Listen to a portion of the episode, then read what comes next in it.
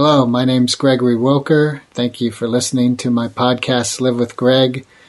Today is November 17th, 2019, and last night I learned that my podcast had way exceeded the resources I have to keep it alive as a video podcast. So I am actively working to move it to an audio podcast. The video is still available on my website, gregorywilker.com, and I hope you enjoy this episode of Live with Greg. Thanks for your support.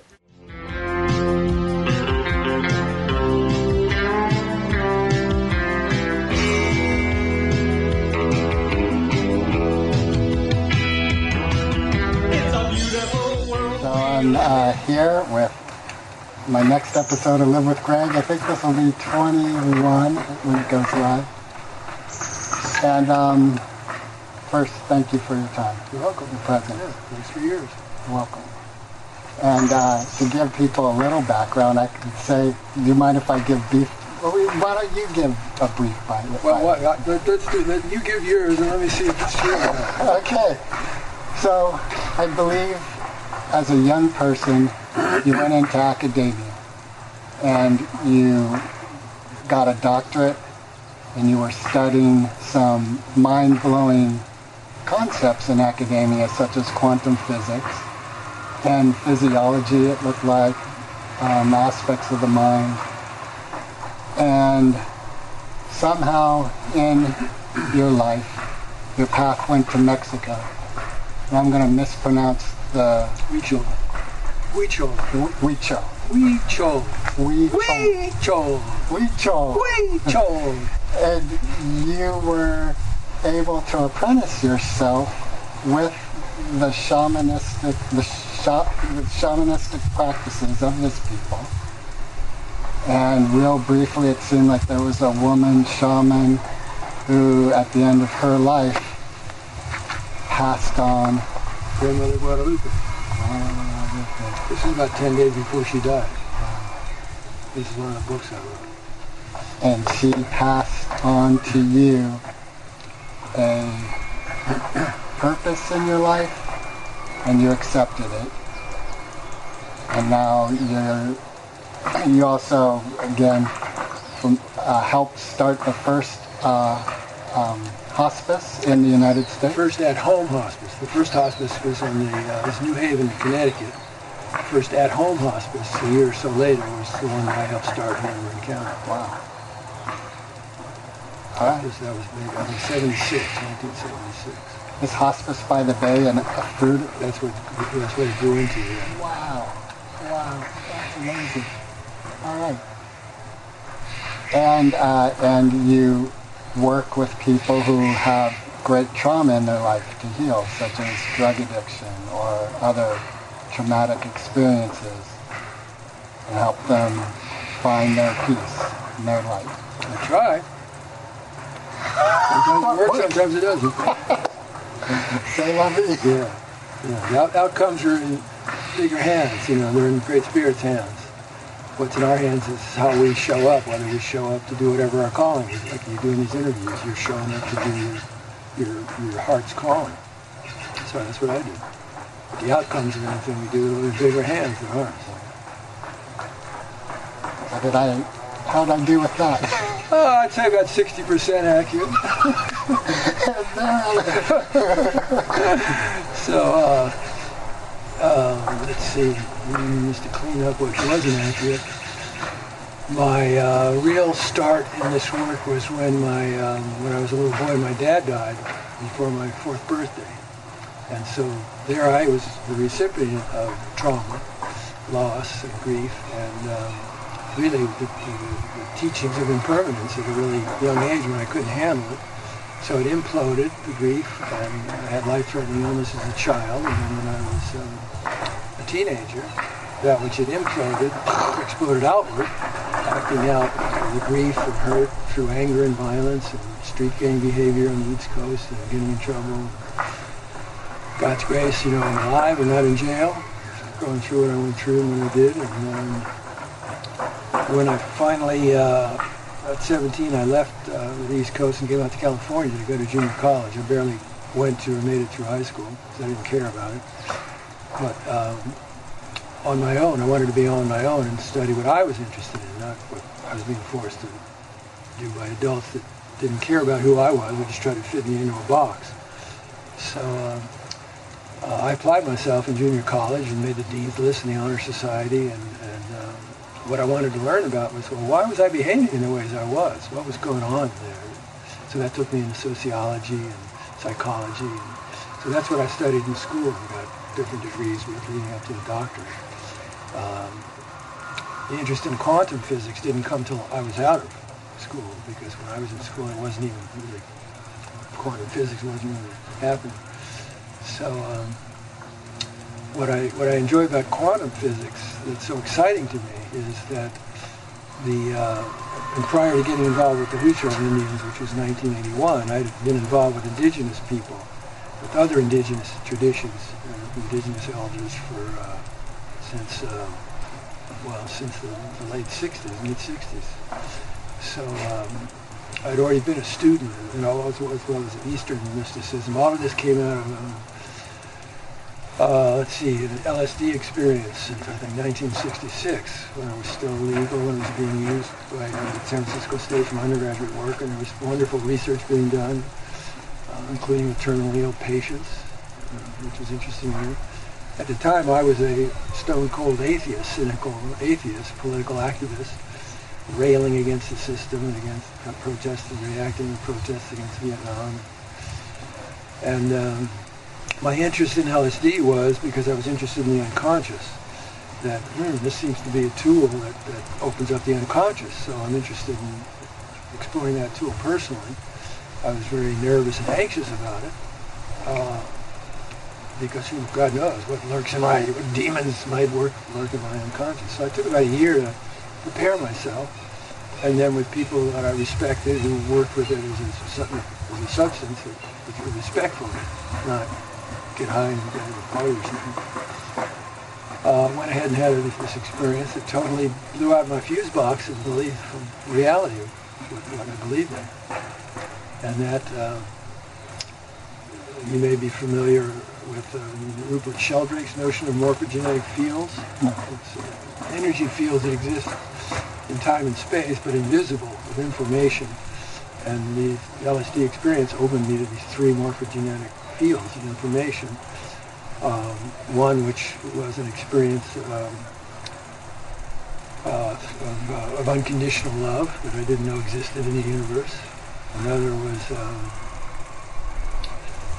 uh, an interface of being able to, uh, sounds strange to say it, but using Heinlein's term, grok infinity.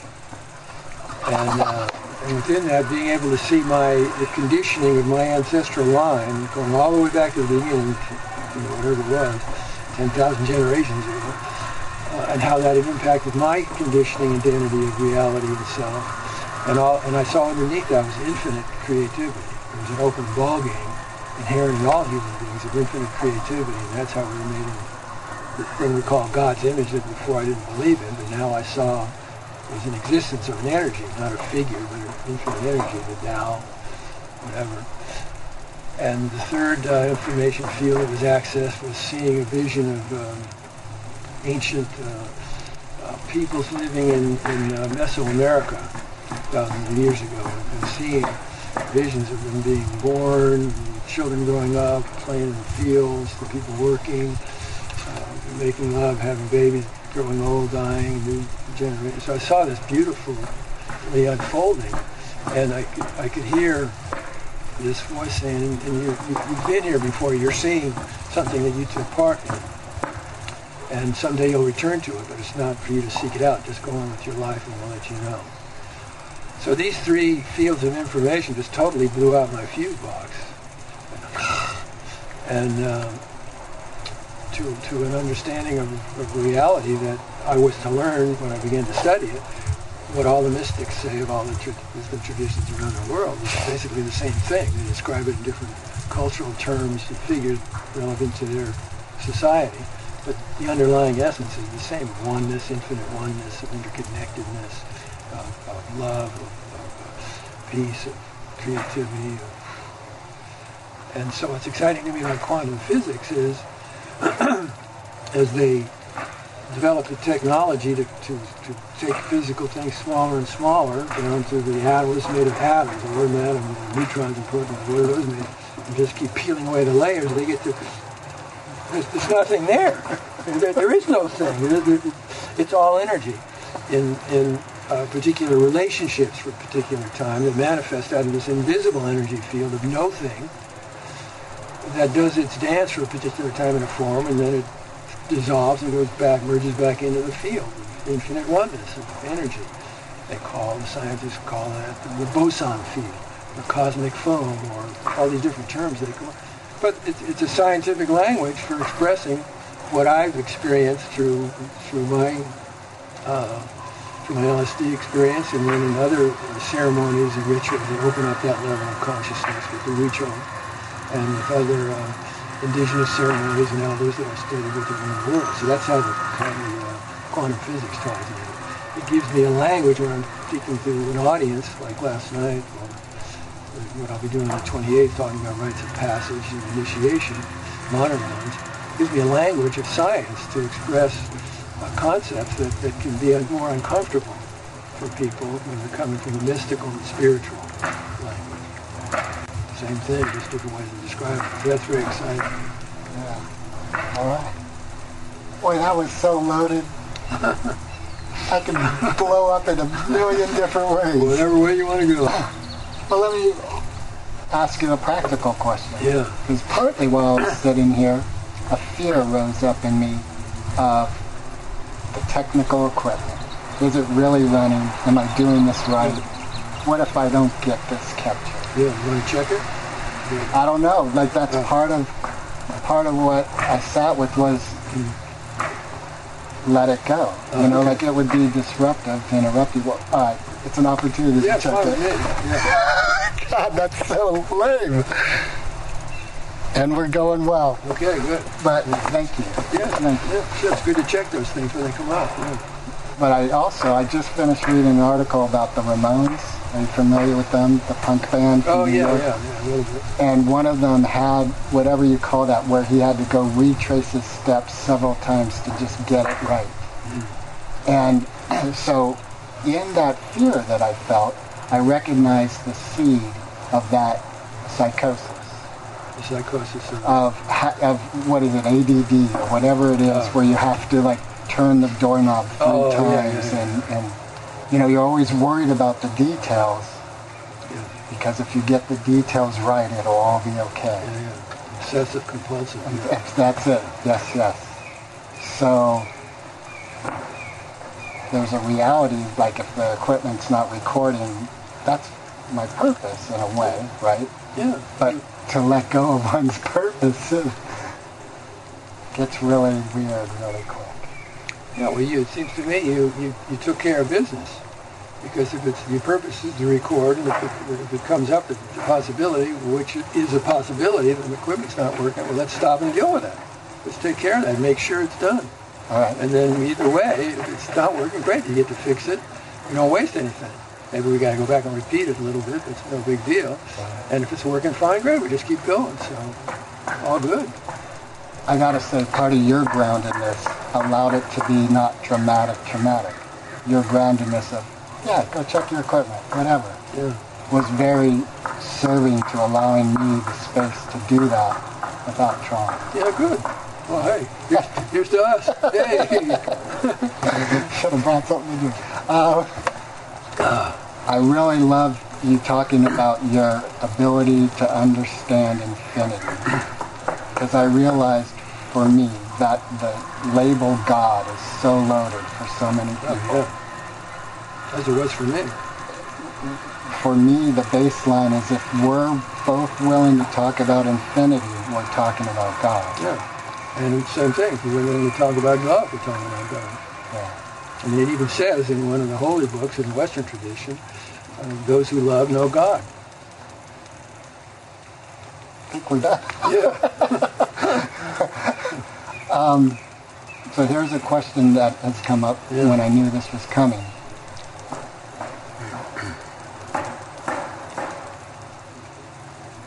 In the concept of unconditional love, is martyrdom still a part of that? Martyrdom. Yes. In other words, if we look at the story of Jesus, and if we just take it as a story, Yeah. Here's someone who loved the world. In fact, I heard it beautifully described by someone. He took on all the karma of the world. He took everyone's karma, past, future, present, took it all and healed it. And the healing in the story is the crucifixion. The miracle is, of course, that the crucifixion was not the end for him, he arose from the dead. But it is a story of a martyr, in my eyes. And so, what's your question? Help So, so question. let me. Okay, so um, right now I'm in a situation in my life where um, my marriage is going through a big challenge, and Most of our marriages do. ah, God, really? Oh yeah, I've been married uh, over 49 years now, Wow. and uh, plenty of challenges. Yeah, those challenges don't occur by accident. But go ahead, keep going. So it, it seems like one of my choices is under the guise of unconditional love. I will sacrifice. I will, I know it's going to be painful for me. And it will be a lot of pain. And I will let this one possibility happen out of unconditional love for all. Like, and so I'm going to sacrifice my joy for the happiness of others. I mean, and stay in the marriage if you're not happy or not? What's what? what No, so I don't know how many particulars I should give Yeah. because, you know, but just that premise, I will sacrifice my joy Yeah. for the happiness of others. Mm-hmm. Have you found that to be a real concept in the path of knowledge and learning to love? Does that make sense? It makes sense. Let me just sit with it. Um, hmm. I think it'll be um, if you're if what sacrifice means to you, you're you're denying or repressing your own potential for happiness, ostensibly for a good cause to, for others. Um, I don't think um, good will come out of that because I think you're poisoning yourself ultimately. You'll be resentful about it, even unconsciously.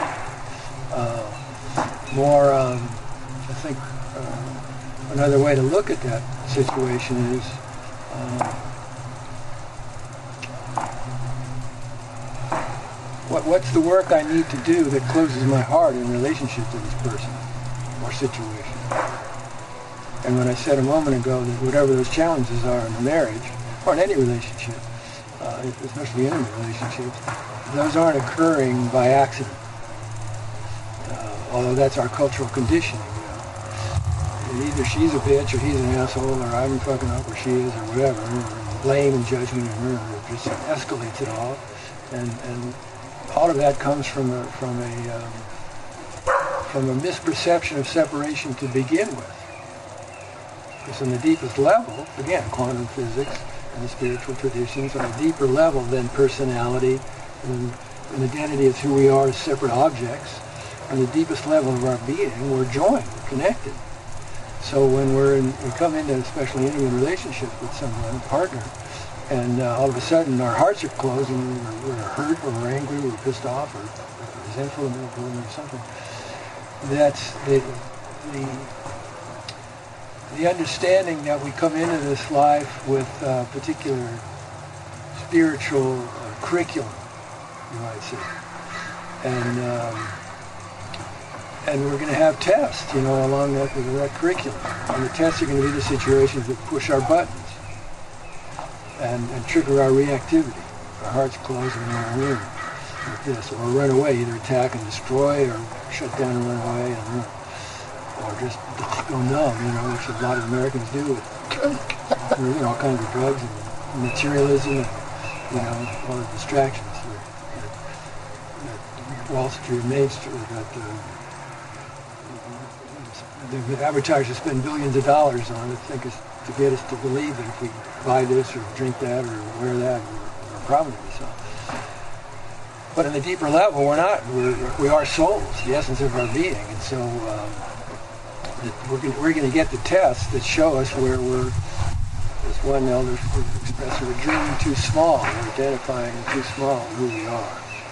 And uh, the test of our spiritual curriculum have to do with the particular soul qualities that we have that are either in deficiency or in excess. And we all have, no continuum, all the soul qualities. Some of them are in balance, some of them are too little, some of them too much. So for instance, my, I come in with a soul quality deficiency around uh, patience. When my mother in her 90s was dying and I asked her, what do you remember most of me about a kid? She said, how impatient you are. And, um, and that's still in me. So I, I, periodically find myself regularly in situations which test, which trigger my impatience. So uh, in my reactive mind, ordinary consciousness, I'm angry about the person or situation that's causing it. And they're bad and they're wrong and I want to go away. Uh, on a deeper level, on a spiritual level, with deeper insight and vision, this is precisely the situation I need to be in. How else can I strengthen my patience muscle and bring that quality of my soul up to a higher level for more fulfillment of my life and enjoyment of my life and fulfillment on the path of the purpose of why I was given this life. So instead of being um, the changing misperception, this is bad, this sucks, I'm angry, people are causing me to suffer here, it's their fault.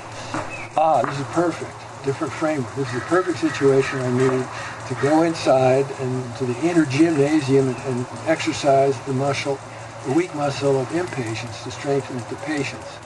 And let me thank the people who are here manifesting what they're manifesting for showing up exactly the way they're showing up, to trigger exactly what I need to work on that I would not work on if they didn't show up the way they are pushing this button.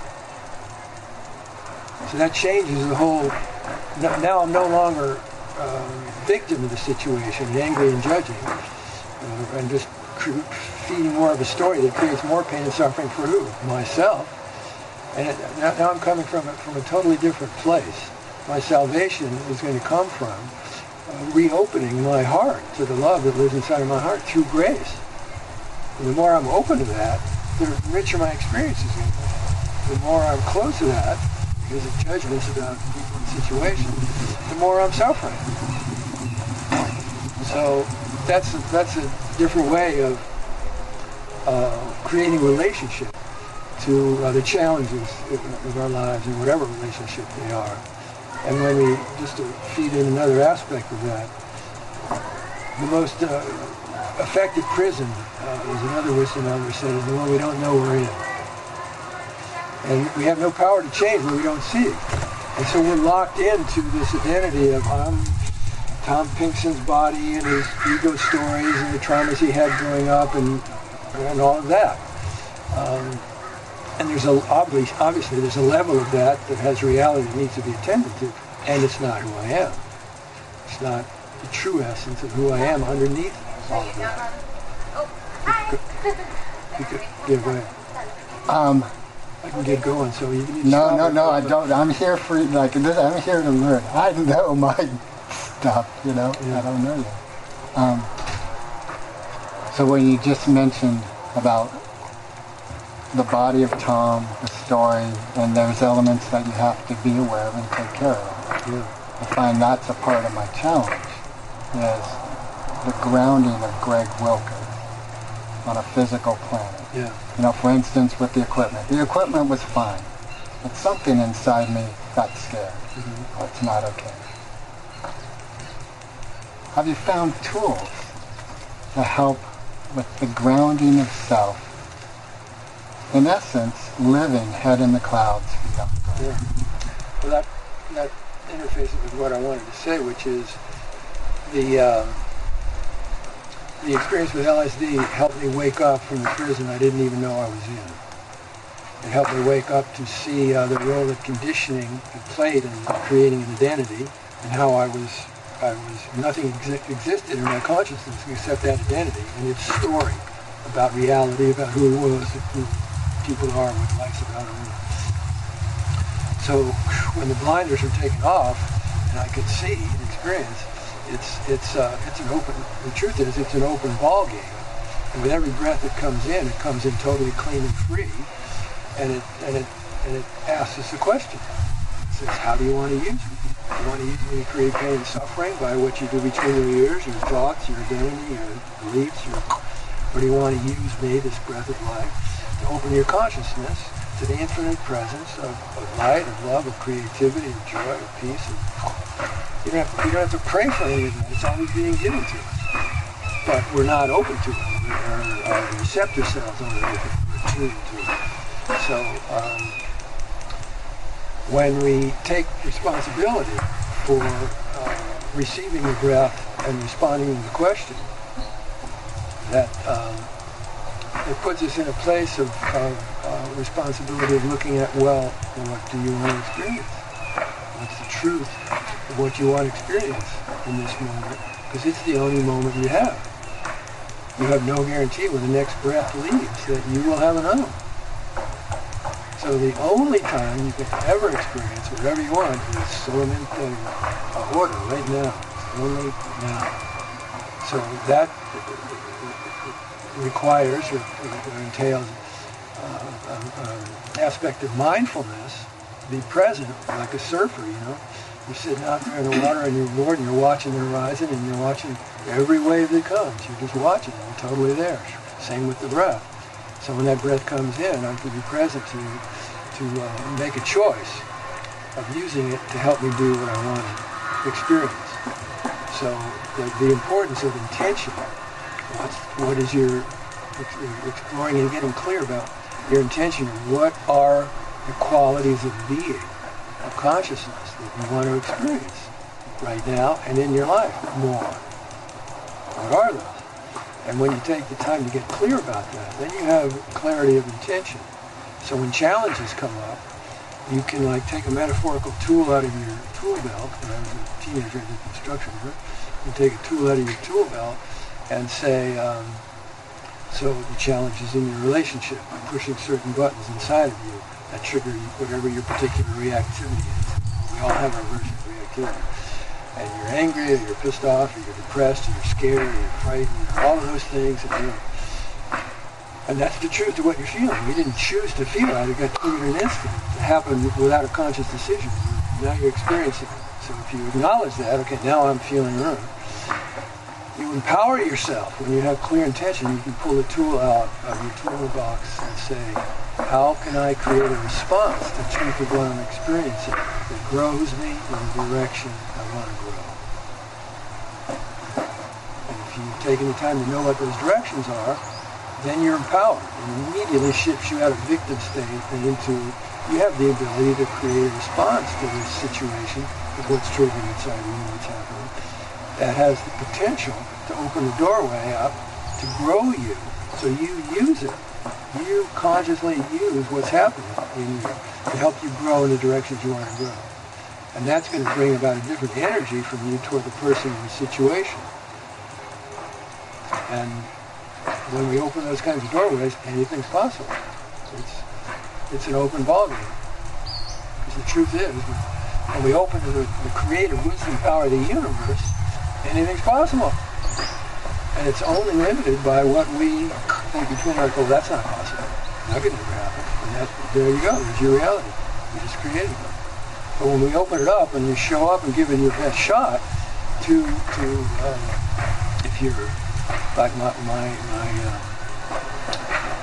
uh, particular uh, intention statement at this time in my life, because it changes, it will change, is, uh, so it's a statement, of, we come up with a uh, present, um, present-oriented, positive statement of, of the qualities you want to experience. So the present tense, I'm joyful, kind, patient, fluid-flowing, adaptable, grateful, peaceful man of light, of love, one with the universe, Yahoo. so those are all qualities that I want to experience more of. Because when I get triggered, I'm, I'm manifesting the other qualities. Impatience, frigidity, judgment, fear, you know, it's like a poison stew. And I'm very, um, in a way, very selfish uh, because I want to experience the best I can in my life. So going back to your question, if I'm sacrificing my happiness to, to, for someone else's happiness, it's not going to work for either one of us. Yeah. It's really interesting too to hear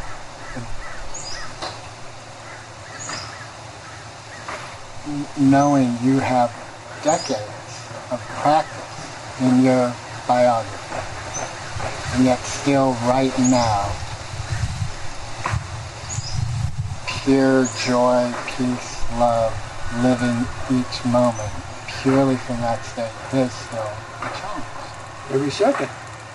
Every this is the, the spiritual traditions also speak about we we have um, you might say the positive force in us and the negative force in us. Just like you can't have day all the time; it's going to be night. It's just you know we put value judgments on it, and Christianity and puts you know the devil on it and projects all kinds of other stuff that indigenous cultures don't do.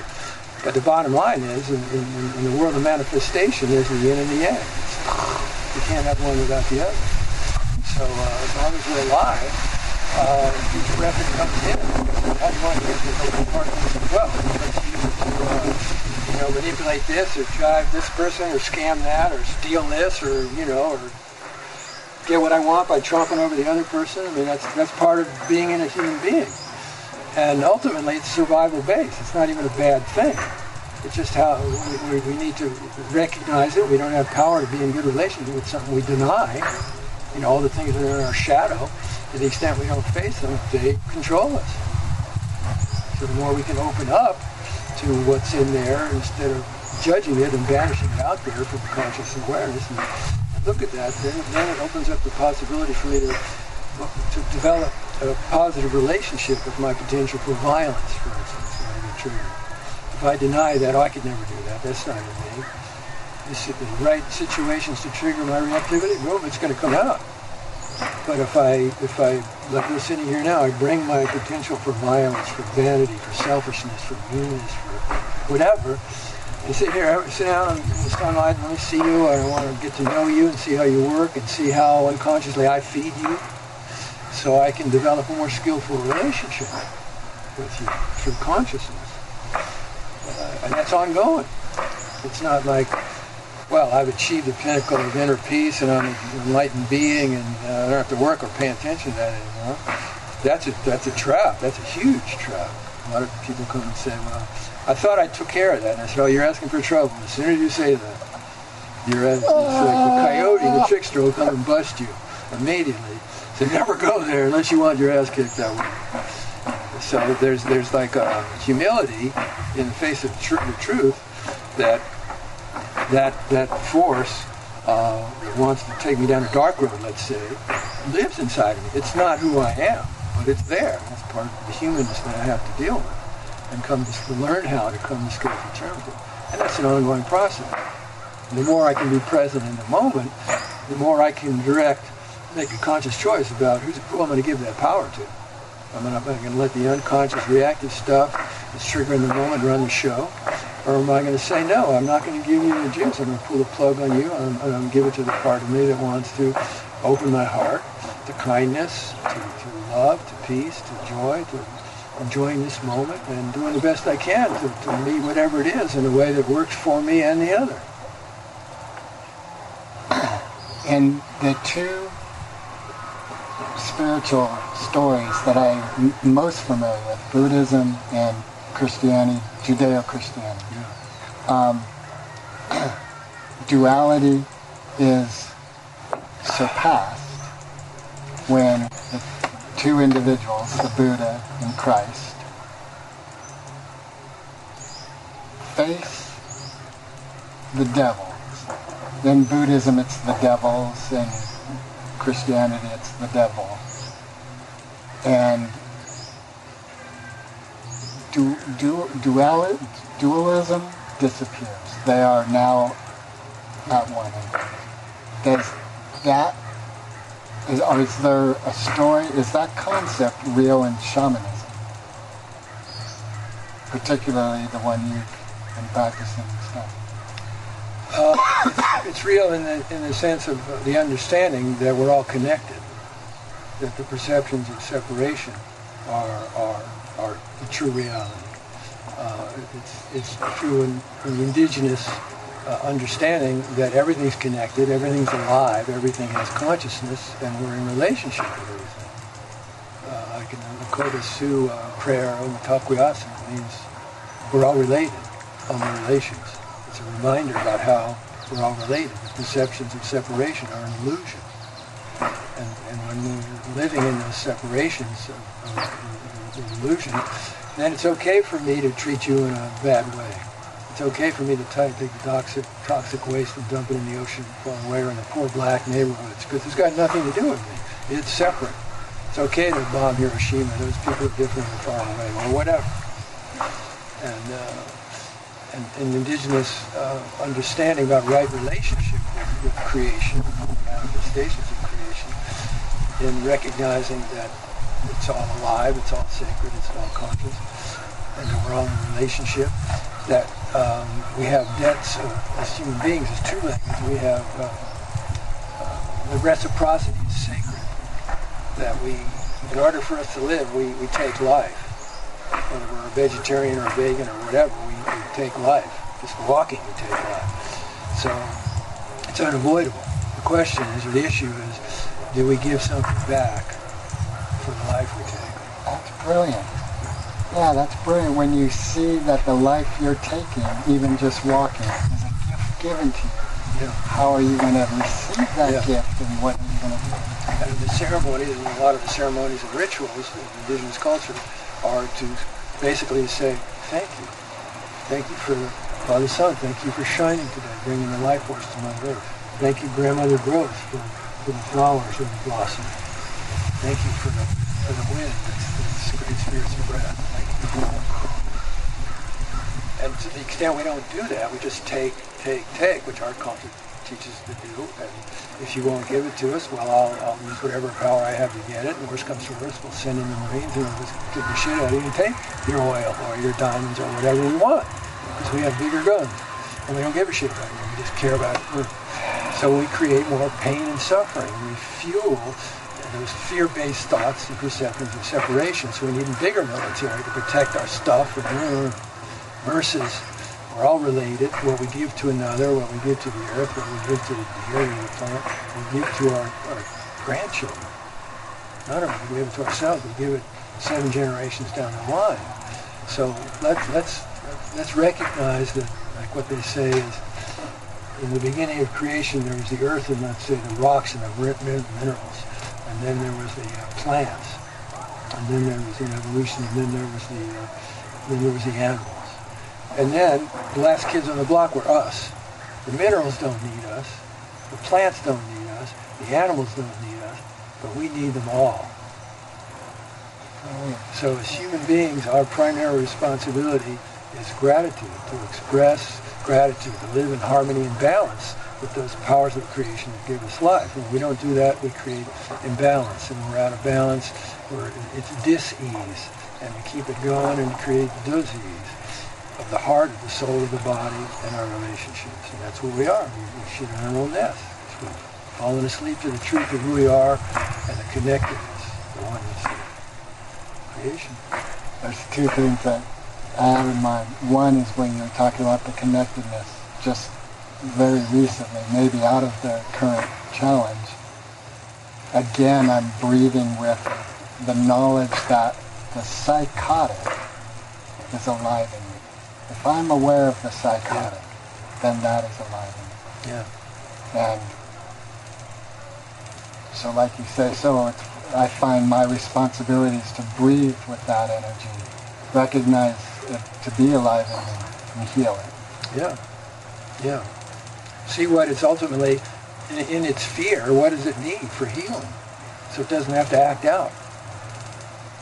And the other thing that came to mind, there's a book I read, Ishmael. Have Oh yeah, it's a great book. Great book. Oh, it's wonderful. Yeah. And I love the concept where he said, you know, evolution's still going, Yeah. yet you people think Right. you're right.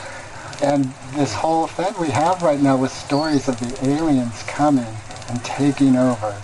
And I see that story growing out of the fear of, we do know that evolution is continuing. And we've mistreated that which came before us so much. So of course we're afraid if an evolved being comes beyond our evolution, they're going to do the same to us. Yeah.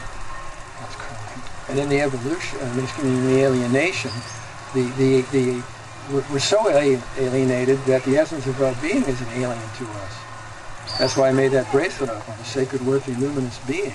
I am love and my love is forgiving. When I do groups and stuff, I ask people to say that out loud and see what it brings up for you. And most people, majority of people, cannot say that without some thought coming up, well, I'm not really sacred because of this, or I'm not really worthy because of this, or I'm not really luminous because of this, and I'm not really love, I'm, I'm just the opposite. So it's ironic that I think the biggest alienation we have is from the essence of who and what we really are. I'm going to take a moment to check time. Because, Yeah, yeah, All right, we got 20 minutes. great. Is there anything you have that you'd like to share?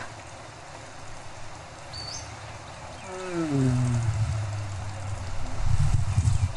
Well, actually, yeah. I'll go get my guitar and sing a song. All right.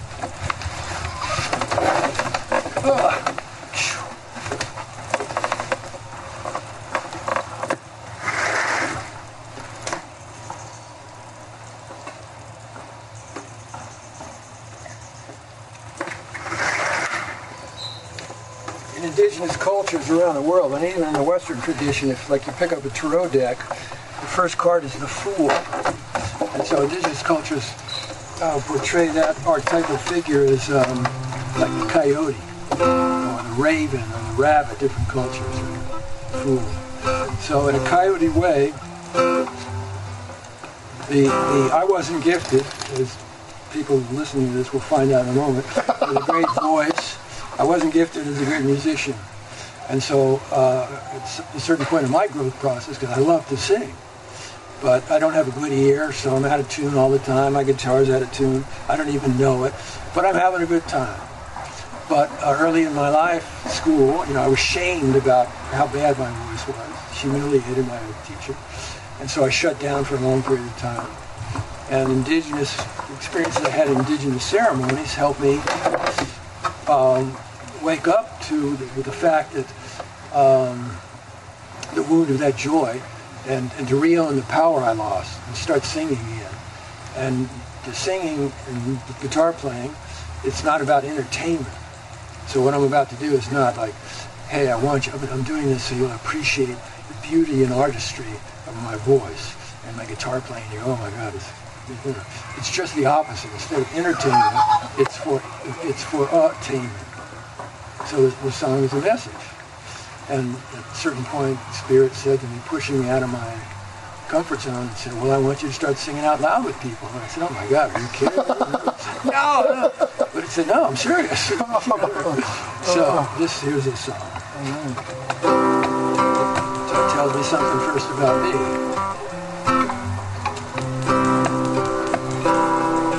I am a sacred, worthy luminous being. I am a sacred, worthy luminous being. I am a sacred, worthy luminous being. And I am love, and my love is forgiving.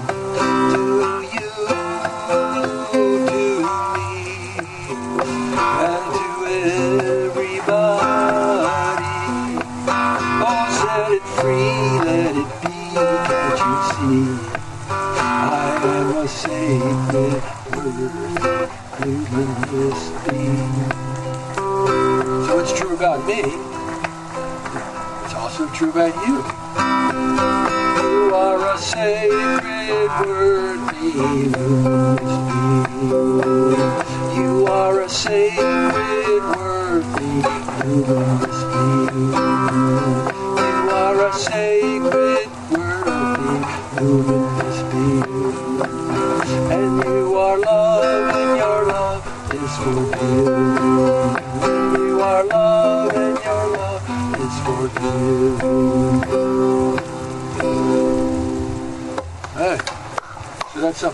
To say. That's awesome. Right. What's super awesome about that is watching myself. really easy to be with you when you were talking of yourself. Really difficult to sit with it when you Yeah. gave it to me. Yeah, so, so that, that's beautiful that, that you see that, you're present you see that. So all that goes on in your mind that, that makes it difficult for you to sit with that, with you, recognizing that's a part of you, therein is the stuff that you need to work on. That's the basura, the garbage, thought forms that are not based in truth. And we, hey, and when we put, put our energy into thought forms that, that are not true, we constrict, we shut down, our juices less, our creativity is hampered, our our pipes are clogged up. We get constipated, and we put our energy, our thought form, our our thought energies, into uh, beliefs that are true. We get juicier. Yeah, I have a fear that the ego will take over from the power of that juicy, Yeah, so it's important. being. It's important to be vigilant. So when, when we recognize uh, what uh, my ego can cook up incredible stuff, and I don't think I'm alone. I mean, I, so I developed a relationship. I love that bumper sticker that says, "Don't believe everything you think." Yeah. It's a great bumper sticker. So the ego cooks up all kinds of crap. I mean, I, I, I, I just have to laugh at it. I just, I can't believe the shit you cook up, man. It's like unbelievable this bullshit you, you cook up. What blows me away is how real it is. May I tell you a quick Yeah, story?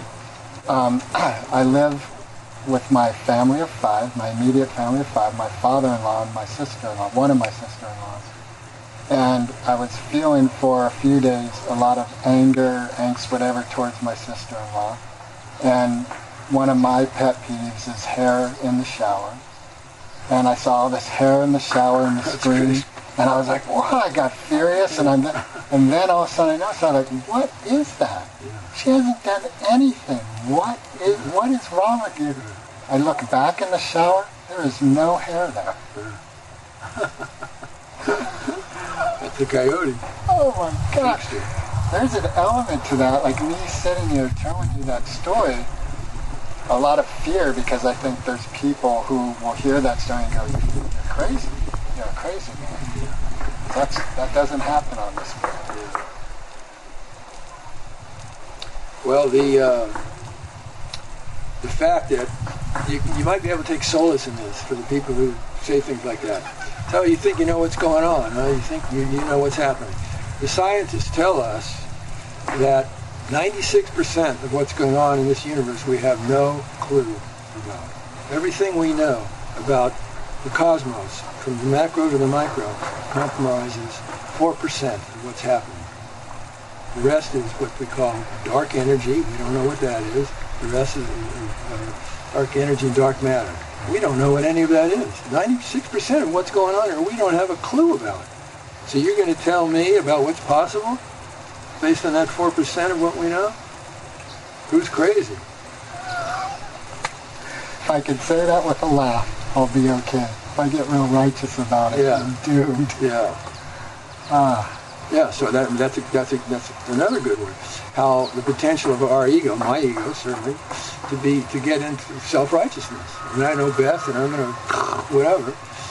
Uh, so the more we we bring all those different aspects, like I was saying earlier with our shadow, those aspects of our ego to the table, and we get, I can see and befriend um, my reptilian brain reactivity, how to be in a skillful relationship with it, the potential of my ego for its narcissism, its self-importance, its uh, inflation, uh, as well as all the opposites of that. The more I can bring all of those aspects about myself and, and see them and see what triggers them and, and, and also while I'm looking at them and getting to know them to know, well, that's not me.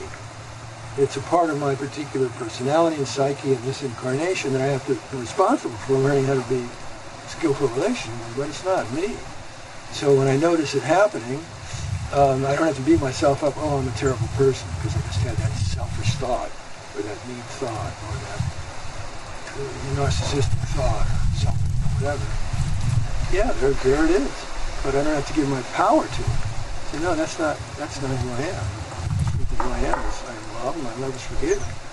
And that's not through my doing, that's through grace. I didn't create that. That's a gift of grace. I'm given free choice whether I want to uh, connect with that, nourish that, grow it, or shut it down or shit on it or whatever. Free choice. But I'll be, I will experience the consequence of that choice. Whatever that is, I will experience the consequence of it. And that therein makes up the experience in my life, the consequences of my choices. Uh, I don't have anything else. Do you, is there anything else you'd like to? Let's see. Well, gratitude for you and your um, your sensitivity and your, your, your caring and your following your dream. Appreciate that, respect that, and support you in that. I think that's to keep going for it because there's there's your life. There's an aspect of your life, and, and uh, support also for for your potential to um, uh, perceive the challenges of your life in a different way that uh, have the potential to open up the doorway to bring greatest good through, greatest blossoming, greatest good through uh, into for you and the people you love and care about and you're working with. That's what we're here for, to wake up and remember the truth of who we are and then in our humanness do the best we can to live from that place. And know we're going to drop the ball, you know, every day, you know, a hundred times or whatever and with compassion and gentleness, and not judge ourselves about that. Just go take, go pick it up again. If you stepped on somebody's toes while you were doing it, you know, get straight with up, apologize, own it. Or, or if I need there's something you need to share with somebody that that's not working, um, you know, speak to that with, with you know the I message. Not that you this, you that, you that, but hey, I, it doesn't work for me when I'm right? And I feel hurt, or you know, whatever it is, you know, cleaning the, the challenges are part of our spiritual curriculum. They're not happening by accident. So to change that perception from victim to, well, this is precisely the opportunity to do the work, to grow those qualities of consciousness. How can I, I can't grow my patience except in the times when I'm impatient. It's just abstract. It's not real. I can't, I can't grow my connection with my center of inner peace um, I can strengthen it most most effectively when my anger buttons are pushed. And the reptilian brain wants to come out and whoa, slow down, slow down here. Now let's let's drop in here and listen to what am I fearful of? What am I? What, what and underneath the anger, what, what's my hurt? What am I? What do I? What do I need here? none of that gets addressed when I'm, when I'm. It just makes things worse. So underneath any anger, underneath any pain is, is hurt. And the wisdom of the system is using these symptoms of feelings, because we don't choose those feelings, just happen from the autonomic nervous system. It's, it's the, the, the, wisdom system trying to get our attention about, hey, something's going on here that's important, pay attention, come in here and listen check time. We're good. Okay. Um, so with what you just said, we don't choose these feelings. Yeah. You don't choose to be angry or jealous or, you know, it just happens. It's something triggers it. The logic in me says that I am a victim of my emotions because I can't master them. I can't control them. You, you, uh, couple of things. One, you, you, you can cultivate the, the states of mind that you want to experience more through meditation and mindfulness. And the more we cultivate that, and we know with neuroplasticity in the brain, literally the brain, there's a saying that, um, uh, how does it go? The neurons that fire together uh, line up together, something like that, grow together. literally in the brain, we can strengthen connections between the, the, the prefrontal cortex and the portions of the brain that are under the level of ordinary awareness through mindfulness practices. So that helps in a preventative way because we're cultivating peace. Get up in the morning and 10 minutes or whatever, you know, and choose to experience inner peace. Enjoy, connected, and one, two, creator, participate, enjoy my life. I breathe out, I release tension, fear, anxiety. I breathe in light, I breathe in peace and breathe out. Whatever it is. So on one hand, we can cultivate those states we want to experience more, and uh, that helps in a preventative way. Um, but nevertheless, situations that happen in life where the uh, reactive brain is triggered into its, its thing, and all of a sudden you're angry, the guy cuts you off, and you're ready to kill him, you know, blow their head off or something like that. He didn't choose that, it just, right? So what you, um, so you have, again, how can I create a response to the fact that I'm triggered to violence toward this person I don't even know? Um, that's what that's what's happening for me. How can I create a response to that that goes me in the directions I want? If I don't ask that question, I'm, I'm caught up in it and, and it's just getting and more and more story. What a selfish asshole. And, and that's just the way people are, and that's just the way life is. They're just more oil in the fire, and I'm having a nervous breakdown here, you know, creating, stressing myself out, and I'm miserable, and uh, versus, um, uh, oh, I just remembered that, you know, when my second child was born, it was at 2 o'clock in the morning, we had to rush to the hospital, and he was speeding, and who knows what's going on with this person and what they did. So let me just let go of that judgment and also recognize that, oh yeah, this morning I did my I'm joyful, kind patient. And right now you're not so, you know, so look at what triggered you. Your reactivity, your judgment. Your, so noticing that, if you're being honest with yourself and you want to experience inner peace, the only time you can do it is now.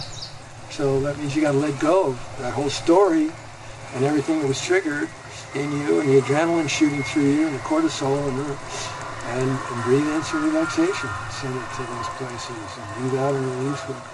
And send some, love. if you really want to feel better in this moment, open your heart and send some love to that person. Heart, send some light into that person.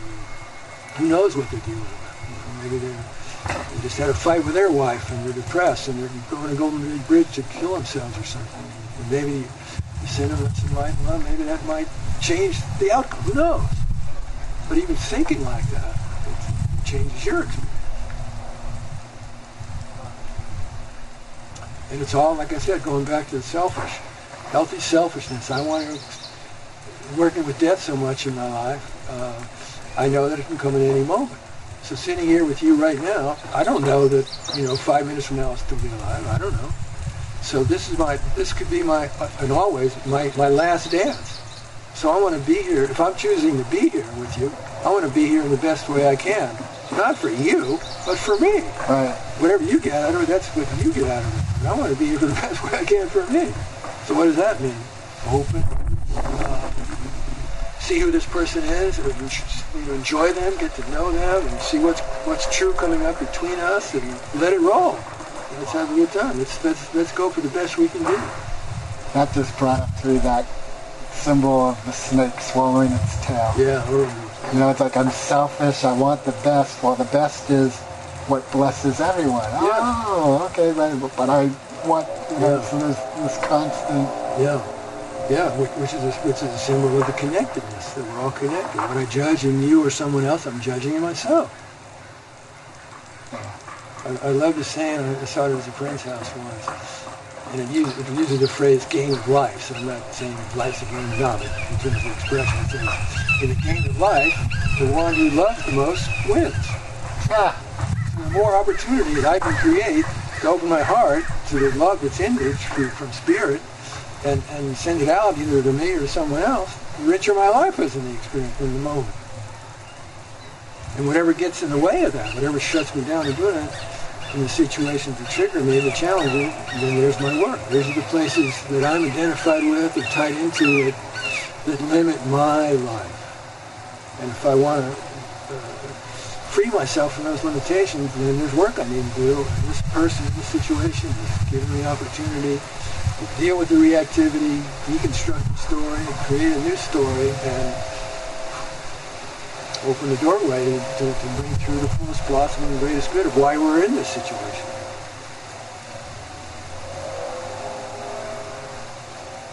Food for thought. for you, not